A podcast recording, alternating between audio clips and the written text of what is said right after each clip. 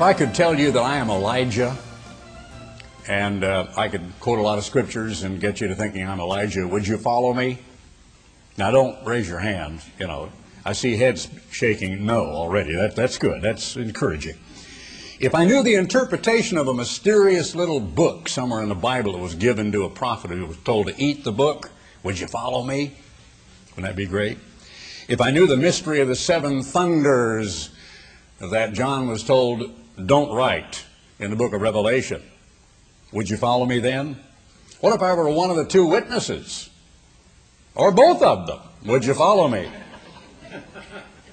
What if I could find my name in the Bible? Would you? Now, don't say you can't do that because I looked it up this morning. I had never deliberately tried to find my name in the Bible to find out if I'm named there. And so I did. And I'm there twice in the Bible. No kidding. Matthew 3 11 to 12. John the Baptist said, I indeed baptize you with water unto repentance, but he that comes after me is mightier than I, whose shoes I am not worthy to bear. He shall baptize you with the Holy Spirit and with fire, whose fan is in his hand. He will thoroughly purge his floor and gather his wheat into the garner, but he will burn up the chaff with unquenchable fire. Now, the wheat are God's people. And a garner is a place of gathering or of storage. So God's people are to be gathered under the garner, and I'm garner. So if I began to say, see, this is symbolic of the fact that all God's people are going to be gathered unto me, trouble is, if I did that, my enemies would discover the following scripture over in Joel 1 15 to 17. Alas, for that day, the day of the Lord is at hand, as the destruction from the Almighty shall it come. Is not the meat cut off before our eyes, yea, joy and gladness in the house of God? The seed is rotten under their clods, the garners are laid desolate. And they would just beat that thing to death. Garner is going to be laid desolate, so that's the end of him. Well, I know this sounds ridiculous. But the way some people interpret the Bible, it takes me back to Eugene, Oregon, a little unincorporated part of Eugene outside the city limits where they had his and her outhouses behind the church.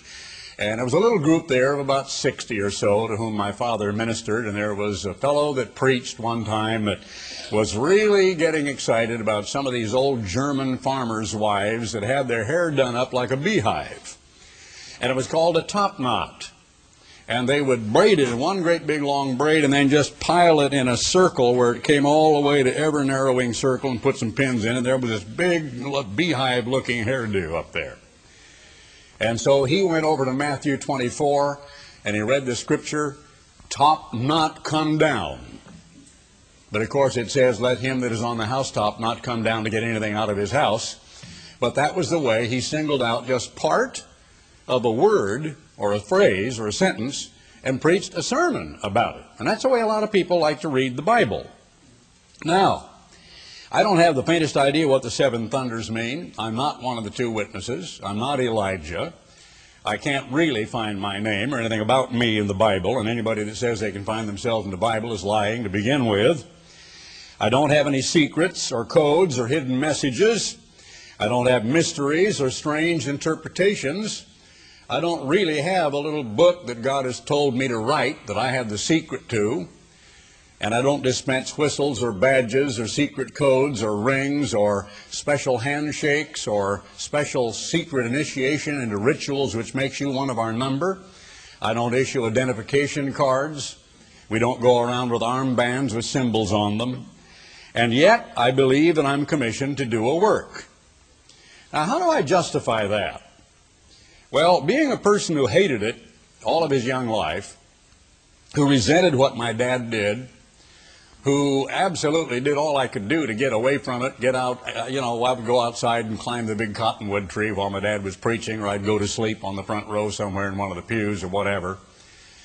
And even though I knew he would never sign for me when I was 17, when I turned 18, as soon as my buddy from Eugene, Oregon, with whom I had grown up and had known from the first grade, could make his final run to sell one of his used cars, I said, Al, come on down. I'm going to join the Navy. And I've chided in myself about that to say that I joined the Navy to get out from under authority. But I did. I joined the Navy. I went in to tell my father, well, Dad, I'm leaving at 4 p.m. this afternoon on the Lark, or the, air, the uh, train that is going to take me to San Diego. I've joined the Navy. He said, no, you haven't. And oh, he was angry. And I just told him right then, well, I'm going to watch and see the outcome of you taking on the United States Navy because I'm already in. I've already been down to the Terminal Annex and raised my hand, and I've been sworn in, and I'm already in the United States Navy. So it was really, really a uh, very, very bad scene. So I went into the Navy, and when I came out of the Navy, my father wanted me to do some driving for him, and he paid me $20 a day he would get very angry with me because here I was with my tattoos, my Navy uniform, and I'm driving his car, a great big New Yorker Highlander, over here to East Texas to visit some people called the Hammer family and to help him look for a place which was in pretty much the center of the radio responses to his radio broadcast on the big Mexican stations down at uh, Mexico, some of them 200,000 watts and so on. And he had me drive him over here, and I would keep the wind wing open, and he would really mutter to my mother about it, but he finally just put up with it because I'm smoking all the time. So here I am in my dad's car, and he's a preacher, and he's on the radio, and he's going to build some kind of a tabernacle. And when he and a man that I didn't know at the time would be my future father in law disappeared through a barbed wire fence into a lot over here by Big Sandy, choked the little post oaks, I told my dad, I said, Dad, here you are. You don't have enough money to build a self respecting outhouse, and you say you're going to build a tabernacle. Well, I didn't really know what would be happening to me in the next few years, and I won't go in and bore you with all the details, but let's just say that I was drafted. And by the time I found myself going to Ambassador College, I wrestled with a particular thing that I had always fallen back on, which was my standard excuse. Surely all these great big churches can't be wrong. It's like the mother watching the troops parading by, and all the helmets are jouncing just evenly except Willie, and it's just going up when the others are down. She says, Oh, look, Henry, all of them are out of step except our boy. Well, it was kind of like that. Here are all these big cathedrals, all these multi-million member churches, the great Catholic Church with all of its tradition and proud basilicas and all of that. And here is the United Methodist. Well, I don't know if they were united then or not. Anyway, the, the Methodist Church.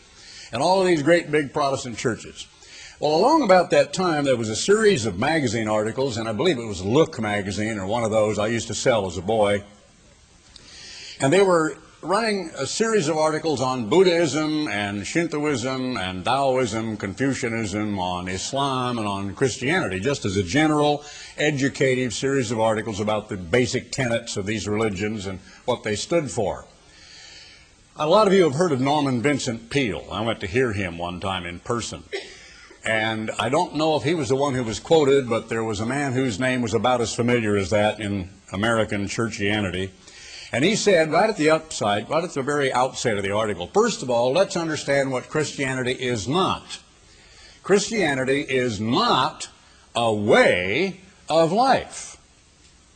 Well, I didn't pay any attention when my dad took the class. See, I signed up for 10 hours athletics, chorale, uh, voice training because I wanted to be a professional singer, uh, something like geography, I forget, Spanish maybe, but anyway, only 10 hours. And they forced me because of keeping my job, and I was making 37.50 over in the office working for Byrne while I was trying to sell Everstone and get a job in Hollywood. I went to try out a couple of places and had some auditions without success, I might add. And uh, so along about that time, college began, and I was informed that I couldn't keep that job unless I was a student. And I didn't want to be a student. But he said, well, you'll only have to take a minimum of 10 hours. So I decided, well, listen, if I can take voice training, if I can be in this chorale, and if I can take athletics, all of that is good for me. But I hated it that I had to take what was called Systematic Theology 101. And the teacher was my dad, Herbert W. Armstrong. So when he was teaching, I didn't listen. I skipped class. I drew caricatures of him and passed them over to John Hill, who would snicker and laugh with me, that kind of thing. When my dad wasn't there, though, he allowed a student teacher who was supposed to be something of a Bible scholar to stand in for him. So on that day that, my dad was not there, we were apparently in the second semester going through the book of Acts with a fine tooth comb, and there in two pages open before my Bible, first time I ever made a mark in my Bible, I still got it. It's worn completely out. It's been recovered. It's sitting over there in my desk above my computer right now. A little red check mark beside a scripture in Acts in the second and third chapters and so on, where there were four places on a two page spread open before me in my Bible where it said that they were persecuting that way. And it talked about that way and this way of life. And I thought, now that's strange. Here is one of these guys who is a part of my biggest excuse. Who does my dad think he is? How in the world could he be right and all these others wrong? Is everybody out of step but him? And I mean, that's a pretty powerful logical argument, isn't it, don't you think? Especially to somebody who doesn't like religion and religious people in the first place. And I'm still a little bit that way uh, when, it's, when it's false religion, when it's not God's true religion.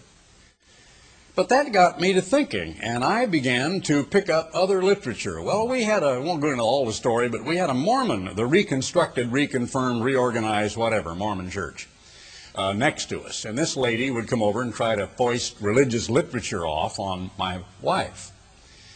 And I would pick up little tracts at the supermarket written by Mary Baker Eddy or the Adventist or somebody else. And I picked up one by a man named Richard DeHaan.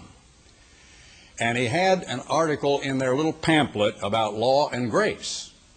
And he quoted Ephesians 2.8.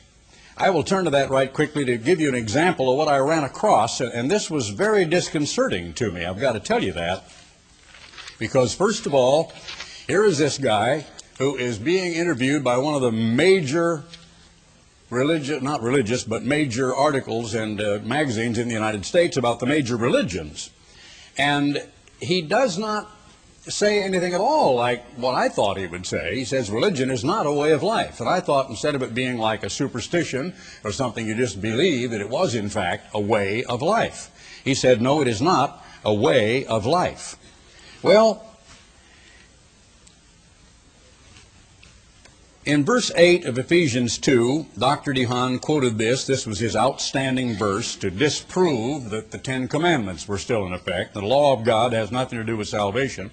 For by grace are you saved through faith, and that not of yourselves, it is the gift of God, not of works, lest any man should boast. Period. And that was the end of that. And that was his scripture that he put in that little booklet. But I read on, and of course this had been pointed out, quote, For we are his workmanship. That is, he's our creator. Created in Christ Jesus unto good works which God hath before ordained that we should walk in them. So the point was that you can never earn salvation, or you'd be bragging to God, I did it on my own. Look how good and wonderful I am. I earned salvation. I worked for it. I deserve it. It's a free, loving gift as a result of the sacrifice of Christ. You can never earn salvation. If you kept the Ten Commandments perfectly, for a hundred lifetimes of a hundred years apiece, you could never earn salvation. But if you repent of sin, which is what? The breaking of God's Ten Commandments, and then the free, loving sacrifice of Christ is applied to you, you don't earn anything. It is God's gift by grace. And that's not the condition in which a Christian dwells. It is an attribute of God's character. Are you saved through faith, through believing in Christ and believing in God's promise? And that not of yourselves. Even that faith has to be given you by the power of God's Holy Spirit. It is the gift of God. Not of works, lest any man should boast. And what do you got to brag about? If God gives you everything. So here is this man who either is, now if you believe this, I've got a wonderful desert property by a lake I'd like to sell you. Who either is afflicted with terrible tunnel vision. He didn't see that next verse or else he's a liar. He's deliberately picking one part of a passage, of a text, of a thought out of the Bible and using it for his own purposes. Well, I began to study. And little by little, I picked up the uh, United States and British Commonwealth in Prophecy, first of all, and I went through it with a fine tooth comb. I copied it by longhand on a yellow pad. And I looked up every scripture and read every bit of it. And I began picking up others of my father's literature. I won't go into all of the personal things involving the birth of my son and asking my father to heal him when he was dragging his foot and losing my voice and fighting smoking and finally giving it up out of fear because I thought God would take my voice away from me and I would never be able to sing or speak again. But eventually I went to my dad feeling like I knew I couldn't, but I said, Do you suppose I could be baptized? Well, my father was very emotional about it. He said, Yes, of course I could. So a little later on, and then again, I never had the idea that I would ever be one of these ministers whom I basically looked down upon. And it wasn't too long before we all had to have speech class. My uncle Walter Dillon was the speech, uh, speech teacher. And it wasn't too long before, I think in about 1954, it was, John Hill and I were asked to divert from coming home from the feast or something, I forget, but we went up to Colorado where a man named Dwight Webster had a tent. We're going to put it up on the side of a hill on his property by the St. Vrain River, and there were about maybe 25 or 30 people assembled there. And John Hill and I were supposed to speak to them. I did. I wasn't ordained at all, but I gave them a sermonette. And eventually my father decided, came to me and said, Ted, we're going to ordain you, along with three others, and I've forgotten all of them, but Norman Smith and uh, I think Gerald Waterhouse and maybe Dean Blackwell and I, I think. We're all going to be ordained. I went straight to a man that I looked up to and trusted and thought he'd got to really be a person here who knows what's going on, named Roderick Meredith. He had an office in the Mayfair basement. I went over there and I said, Rod, my dad is trying to ordain me and I'm not qualified. I don't want to be in the ministry. I'm not fit to be a minister. I'm not qualified. Well, later on, my father told me the very reason why I should be was because I felt that way. All right, end of story. The rest of the time went by very rapidly. By 1957, actually 1955, I did my first television guest appearance on my father's television program, and by 1957, I was doing a radio program full time. By 1958, my father was all but retired from radio. He did only a very few that year, and I did them all. The reason I remember is because in, at age 28, I was doing a campaign of supposedly six weeks duration every single night in Springfield, Missouri. And in order to get ready for it, I put this great big piece of paper and put squares on it and taped it down to the radio studio desk. And every day I would do a live program, then I would do two or three more until my voice was so tired I could hardly croak. And I would pencil them in because I had to have one month minimum new programs ready before I could get away from Pasadena. So I did that. And the rest, as you say, is history. So, yes, at this point in my life, I believe that I'm commissioned to do a work. My father, Herbert W. Armstrong, is dead and gone. And that work, in a general sense, not specifically, and not having anything to do with me as a human being or anything to do with my father as a human being, that work is prophesied in the Word of God.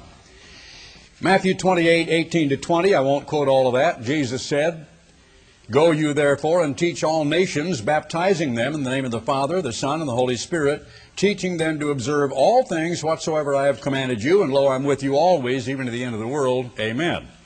And in Luke 24, 44 to 49, he opened their understanding that they might understand the Scriptures and said, Thus it behooved Christ to suffer and to rise from the dead the third day, and that repentance and remission of sin should be preached in his name among all nations, beginning at Jerusalem.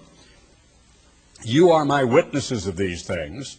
And behold, I send the promise of my Father upon you, but tarry ye in the city of Jerusalem till you be endued with power from on high. The day of Pentecost. We've gone over that time and time again. Acts 1, 7 and 8. They were saying, is it now time for you to restore the kingdom to Israel? He said, You'll receive power, and you will be witnesses unto me in Jerusalem, Judea, in Samaria, and unto the uttermost parts of the earth. And a prophecy that it would be that way, the gospel would be preached, is found in Matthew 24 14. This gospel of the kingdom, paraphrased, good news of the coming government of God, shall be preached in all the world for a witness unto all nations, and it's a witness against them. That's obvious from many scriptures. And then shall the end come. Ezekiel was told, Son of man, I send you to a people that are adamant as flint. They are very rebellious. They are stiff necked. They are hard hearted. They won't believe what you tell them. But I've made your forehead as adamant as flint as well. So you just go and you speak my words to them, and whether they hear you or whether they do not listen, that's their responsibility. You go and you speak the words that I give you, and you've acquitted yourself well. And if you look at the 33rd chapter of Ezekiel about the work of the watchman, you will see that that type of thing is repeated, but especially in the ninth chapter. Now, over in Matthew 7, and beginning in verse 20, or 15, I'm sorry, 15 to 20. Beware of false prophets, which come to you in sheep's clothing, but inwardly they are ravening wolves. Every time I would do that in a radio program, I would say, How do you know I'm not one of them? Christ says there are all kinds of false prophets. He said, False prophets shall arise and shall deceive many. Now, how do you know? Well, then you can launch into all of these scriptures, prove all things, hold fast that which is good, that you need to be a workman that needeth not be ashamed, rightly dividing the word of truth that it is here a little and there a little, line upon line and precept upon precept, that only God can open your mind. Many are called and few, few are chosen. That Christ said none can come to the Father, uh, to the Son, I'm sorry, except the Spirit of the Father draw him. That wide is the way and broad is the gate that leads to destruction. Many there be that go in thereat, but few there be that find that narrow, rocky, ruddy, difficult way. And so I would launch into that and say, now prove all things. How do you do that? Well, you listen, you read, like I did many, many years ago, but you don't just take for granted and swallow what you read. You look in your own Bible. You get every proof text you can. You get every kind of a biblical interpretation or translation that you can. You get handbooks. You find out what the man is trying to promulgate and find out if he's being honest with it or not. DeHaan was not honest. He was lying. He was deliberately twisting and perverting a scripture and not listing the scripture behind the one that he obfuscated, which would have absolutely destroyed his theory. So when I did that and I found out to my absolute dismay that my father was right about some of these things, the first opportunity I had when I went to England, I went into that part of London that had a whole bunch of old, old, musty bookshops, bookstores. And I went into the Irish section and started looking up Irish history. And I found out, yes, there really was a Tuatha De Danann. There really was a tribe of Dan that landed in Ireland. There really was a tradition that there was a man named Brack who was there with an old white-haired patriarch who had a king's daughter named Tea And I found that utterly independent of my father. It had nothing to do with my dad. Those books had been gathering must since way before my dad's grandfather had been born. And so I began to try to prove his theory about the identity of the British and the American people in the pages of biblical history. And that was a more secular way to get at it, I thought. When I think back, I really realize why I did it that way now. Instead of looking up his booklet about water baptism or the Holy Spirit or uh, repentance or salvation, I wanted to find out what he had said about the identity of Europe and America in biblical prophecy. And I proved it to myself. So when I would come across this scripture, there will be many false prophets. They come to you in sheep's clothing. They look like one of the flock. They look wonderful. They look so engaging and so inviting and so magnetic and so charismatic. But inwardly, they are ravening wolves. They want to devour the flock. I've run across a lot of those people. It says in the next verse, You shall know them by their fruits.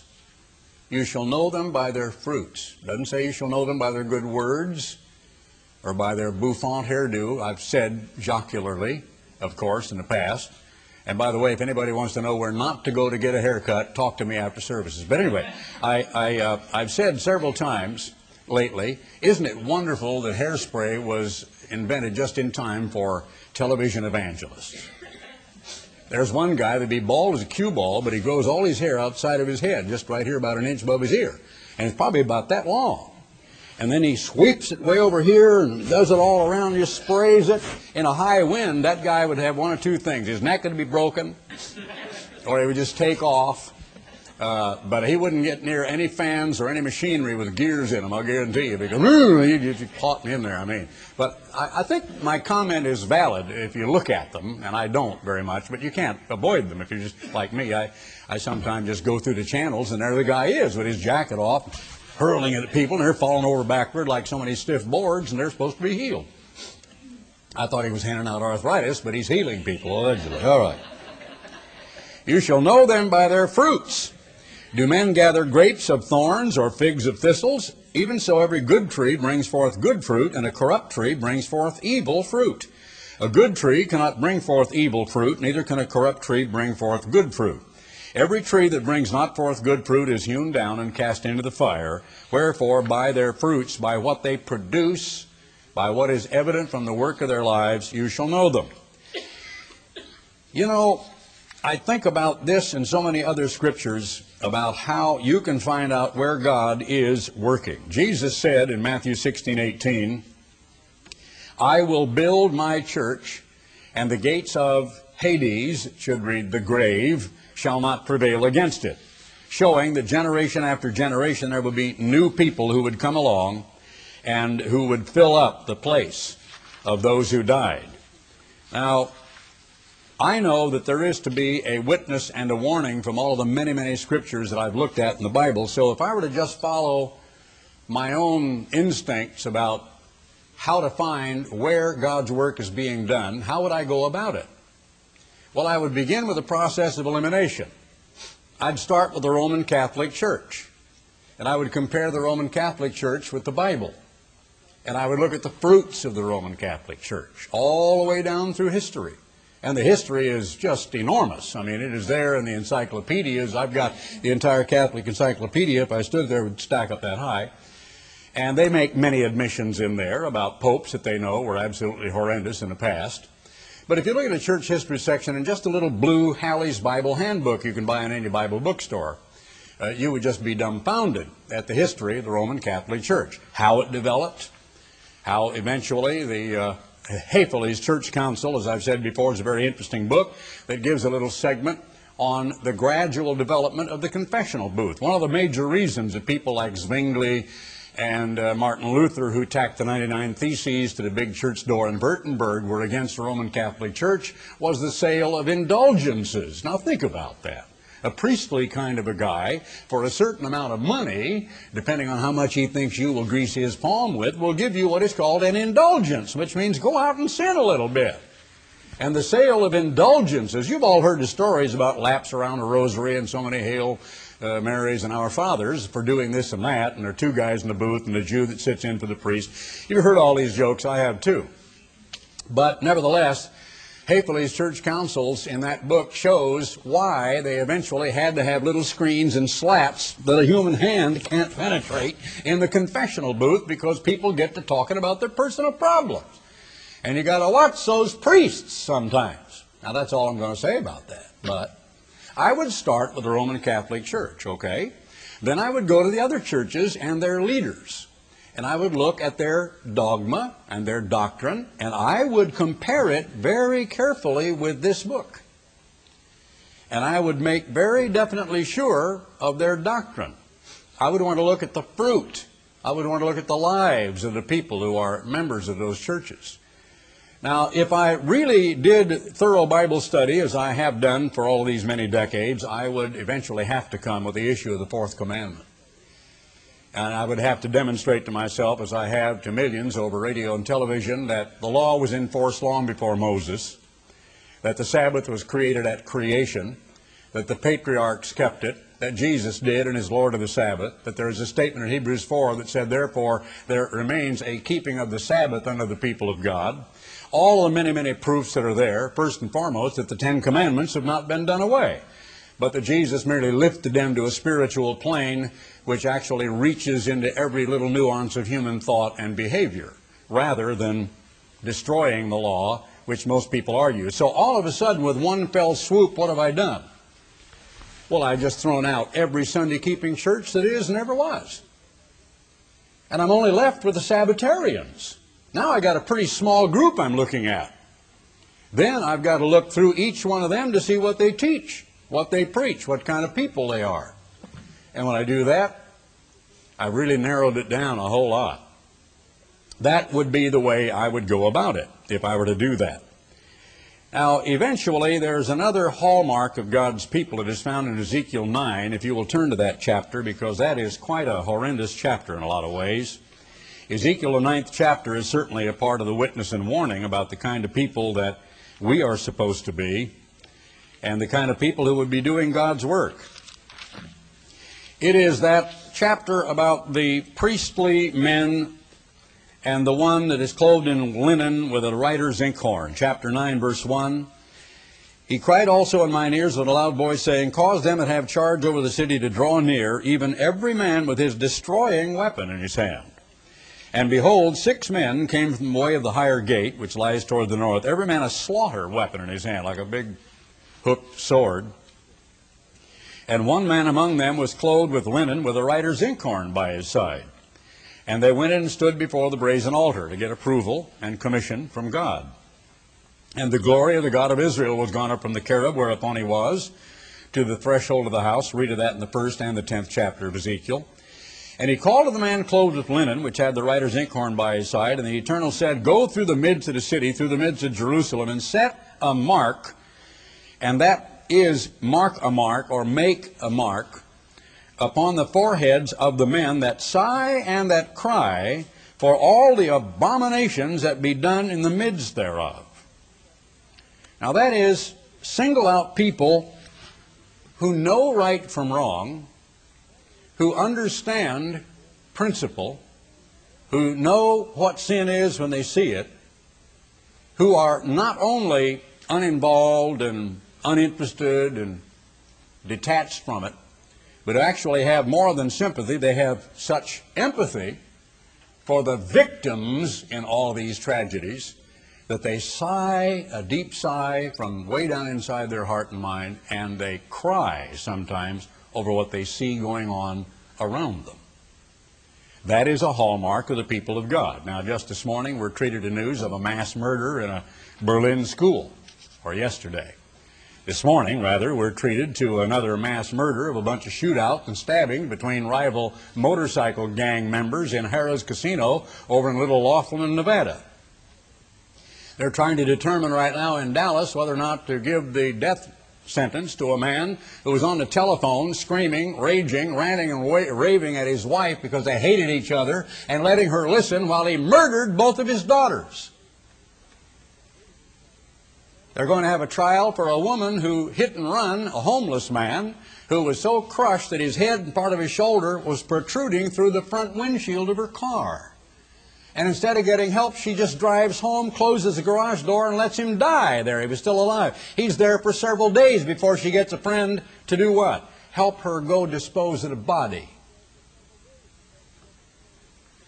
Well, then there's Afghanistan, and then there is Israel, and then there are all the problems in the world. And how do you feel about all of that? How do you feel about your news? What is your reaction? as synagogues are burnt and graveyards are desecrated and Jews are beaten to death in France. 260 incidents of anti Semitism in France in one week. Anti Semitism in Germany, in Belgium, all over Europe, especially in Eastern Germany, because there are large Arab minorities in a lot of those countries. I've got to read something to you. I sat and read quite a bit of the Jerusalem Report this morning. It is the same in Israel as our United States News and World Report is in this country. There's a very fascinating editorial here about the real war of independence. I'll have to skim a little bit because it's quite long and I won't want to be able to I won't be able to read it all. Seder night, you know what that is? That's Passover night for them, where they have the big Seder, the big meal, will be remembered as Israel's Kristallnacht. Remember what that was when they desecrated and destroyed thousands of Jewish shops and broke the windows and looted the shops all over cities, all over Germany, clear back in 1939.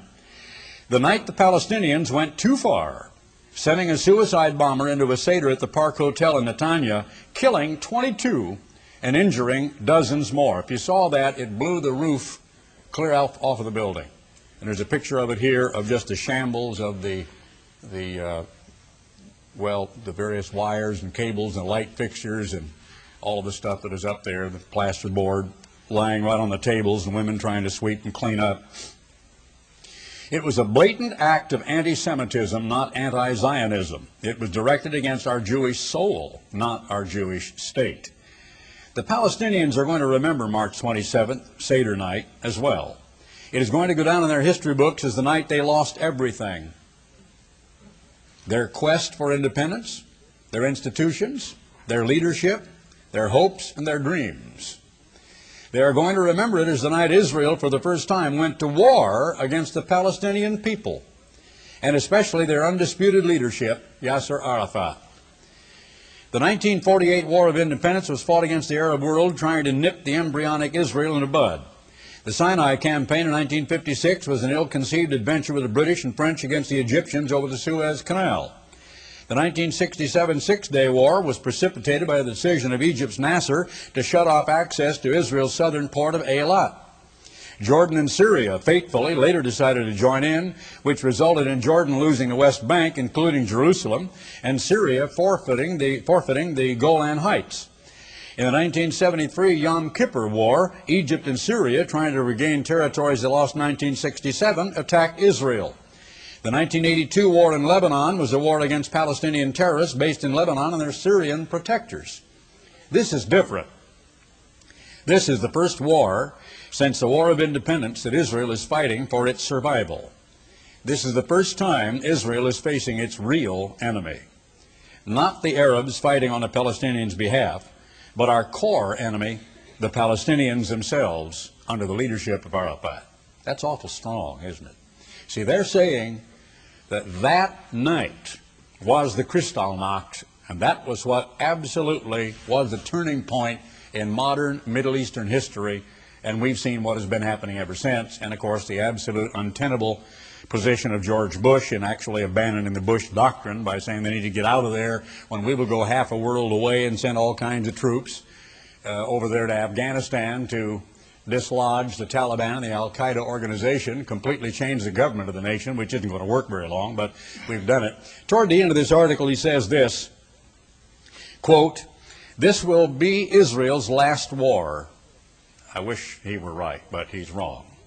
It will end within a year, or two or three or four, after Arafat and Sharon have left the stage and new leadership brings the conflict to its logical end, with Israel out of the territories and the Palestinians genuinely happy with a two-state solution. But until then, this is a war. And thank God we have the helicopters and the missiles and the technology and the strength. Their hate knows no limits. Our answer is our military prowess. This needs to be used with prudence. But the Palestinians have to know we have already faced annihilation. Never again. I told you before about the American Air Force general who was actually, no, it was an Israeli Air Force general being interviewed by an American uh, journalist, and they were landing on the little airstrip, a very small little airport in Jerusalem itself. It's very rocky and hilly and a very short strip. And they were orbiting over the city and looking down at the world's most famous skyline. And the now retired Israeli general said, Before we Jews will ever again be led like sheep into the cattle trains to be slaughtered in the camps, we will pull down the temple of humanity. Now, he was referring to blinded Samson, who in his death, being chained to the portals of a huge building with thousands of people up above, pulled them down, and thus the Bible says, killed more people in his own suicidal death than he had during his life. So it was obvious that his threat meant nuclear weapons, of which Israel possesses far more than 1,000 of them, has for years. I said that 20 years before our government ever acknowledged it because I knew it way back in the early, early days of the Nixon administration. With this world the way it is, I don't understand churches. I don't understand most preachers. I don't understand how people can ignore what is going on in the world and just sink down into little cadres here and there and just kind of do their thing religiously and wait it out. I don't understand people going to church week in and week out, year in and year out, hearing about love and faith and hope and charity. That's fine. There's a time and a place for that. But that shouldn't be your steady diet. That shouldn't be all you're hearing about. It says, Blessed are those who sigh and cry for the abominations they hear around them. But to the others he said, verse 5, Go after him through the city and smite, let not your eyes spare, neither have any pity. slay utterly old and young, maids and little children and women, but come not near any man upon whom is the mark, and begin at my sanctuary. Go to Daniel, the 12th chapter, the first couple of verses, right quickly. Again, a description, and there are many of them here and there in the Bible, about God's people. At that time shall Michael stand up, the great prince which stands for the children of thy people, and there shall be a time of trouble such as never was since there was a nation even to that same time. We have entered that time. We've really been in that time for a long period of time, but we haven't known it. Since the close of World War II and the explosion of the first atomic bombs in Hiroshima and Nagasaki, when the world entered into the atomic era, and then in 1950, when we came to learn that the, the Soviet Union had stolen our secrets and actually had the hydrogen bomb, and then when we realized that they'd put Sputnik into orbit before we could get a man or any kind of a satellite into space, and the space race and the arms race was underway, the world has been trembling in that brink of uncertainty, in that gray area between the war which must never be fought and the peace which can never be achieved. I was talking about the fact that Eastern Europe would come out from behind the Iron Curtain for 25 or 30 years before it happened. I was talking about the reunification of Germany for 25 or 30 years before it happened. I was saying Germany will be reunited, reunified. Europe will be a part of a United States of Europe. That is happening. They've got one currency. They're building an all European army. I can prove it by the hundreds of quotations, the hundreds, if not the thousands, of radio and television broadcasts, the dozens of booklets and articles that I have written, and major booklets that are still extant right now, like Europe and America in Prophecy, that I did not in any manner, shape, or form get from what my father wrote, but started out from scratch and got my own sources and gave credit where credit was due, such as Judah's Scepter and Joseph's Birthright, uh, there are ample quotations that are taken from the J.H. Allen book, which are identified in that book. No, I cannot ignore what affects my life, what affects my family's life, what affects my children and grandchildren, what affects people that I have known and loved. Because you see, I have been inside the homes of well-to-do Palestinians. I have met the Palestinian leadership. I didn't want to meet Arafat. I could have, I imagine, if I'd asked. Husseini, who died only very recently of a heart attack, was the absolute leader of all the Palestinians other than Arafat in eastern Jerusalem. I was in his home. I have had meals and spent a lot of hours with men like Yitzhak Rabin. I've been in the home of Moshe Dayan.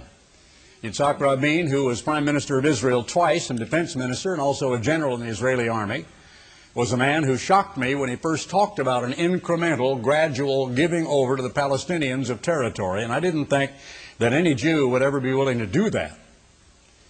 But when I have sat in the homes of Palestinians alike and Jews alike and have come to know them and know their families, their children, their lifestyle, what kind of people they are, it is very easy for me to sigh and to cry for the abominations that are going on and the wretched, unnecessary, stupid, utterly meaningless, futile, useless loss of life shattering bodies, as I said before. A teenage girl, 18, who should have been looking forward to marriage, instead straps a bomb around her and goes into a supermarket and tries to blow herself to bloody bits and does, and kill as many other people as she can. What a tragedy. Now, if you look at everything that is going on in the world and you are able to ignore it and you are able to just think about little religious things. I got a letter the other day. I'll just talk to those people right now. I'm going to write them a letter so they'll get it.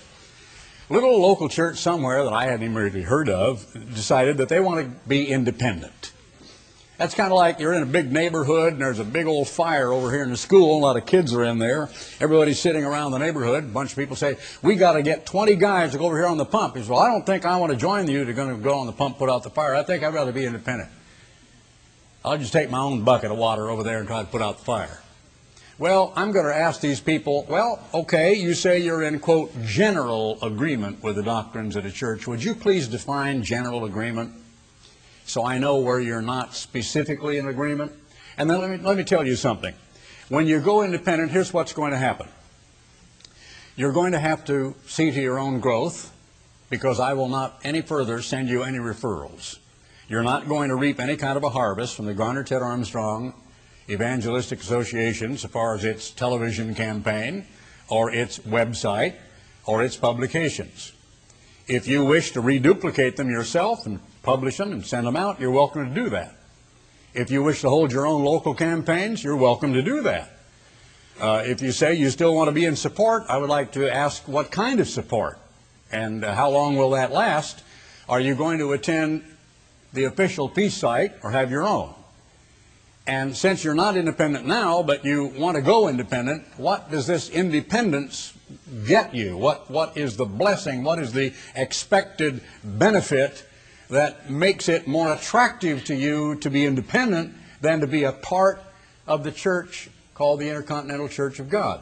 I would love to have that explained to me sometime because I'm just out of I don't understand what is to be gained by being independent any more than I would understand the movement in Texas to secede from the Union. And there is such a movement. I don't understand that. But then some people say that my brain doesn't work the way theirs does.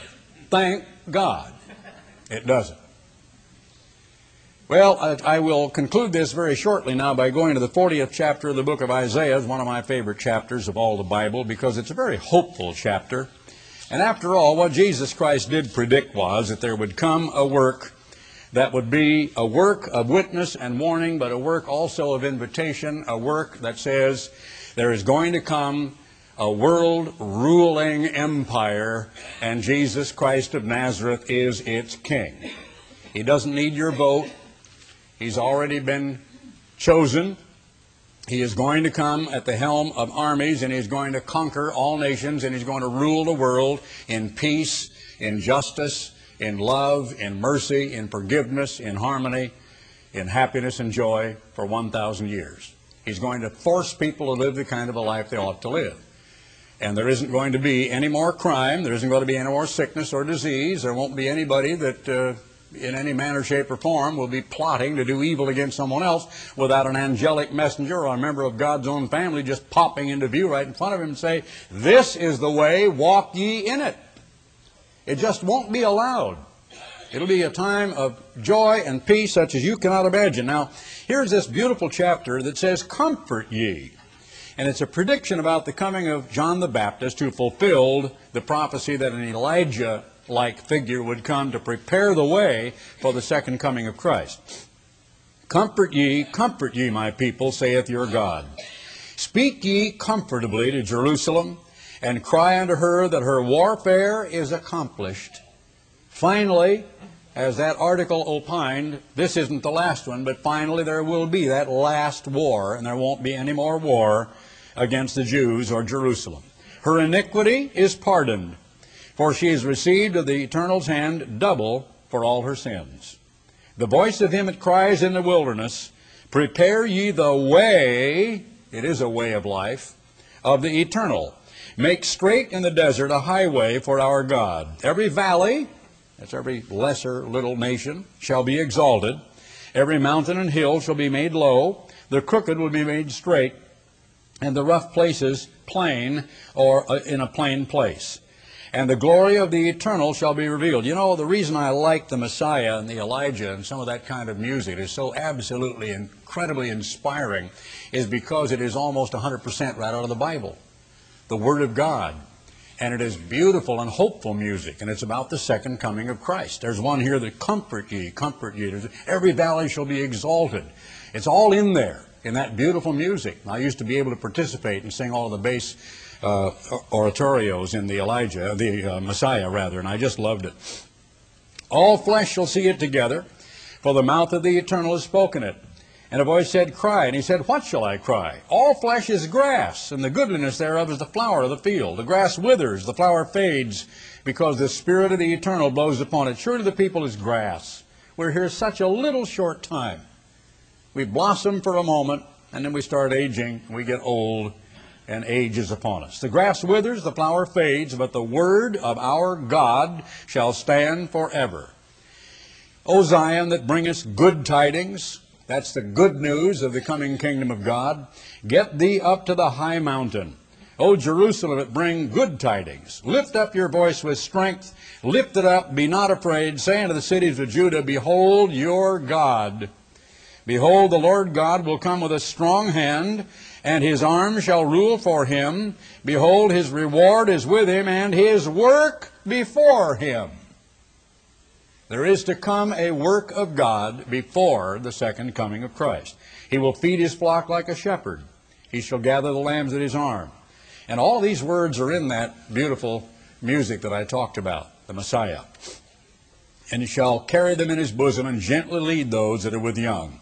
Then it talks about the greatness of God and to whom shall you liken him. Well, I will conclude with that, but I will say once again, people are looking here and there all around today, thousands of them who used to be members of the Worldwide Church of God, for a man to follow. Now, I didn't eat a little book, and I'm not Elijah, and I'm not one of the two witnesses, but if you want to look at the fruits and you want to find out where the work of God is being done, I would invite you to do a little research and find out.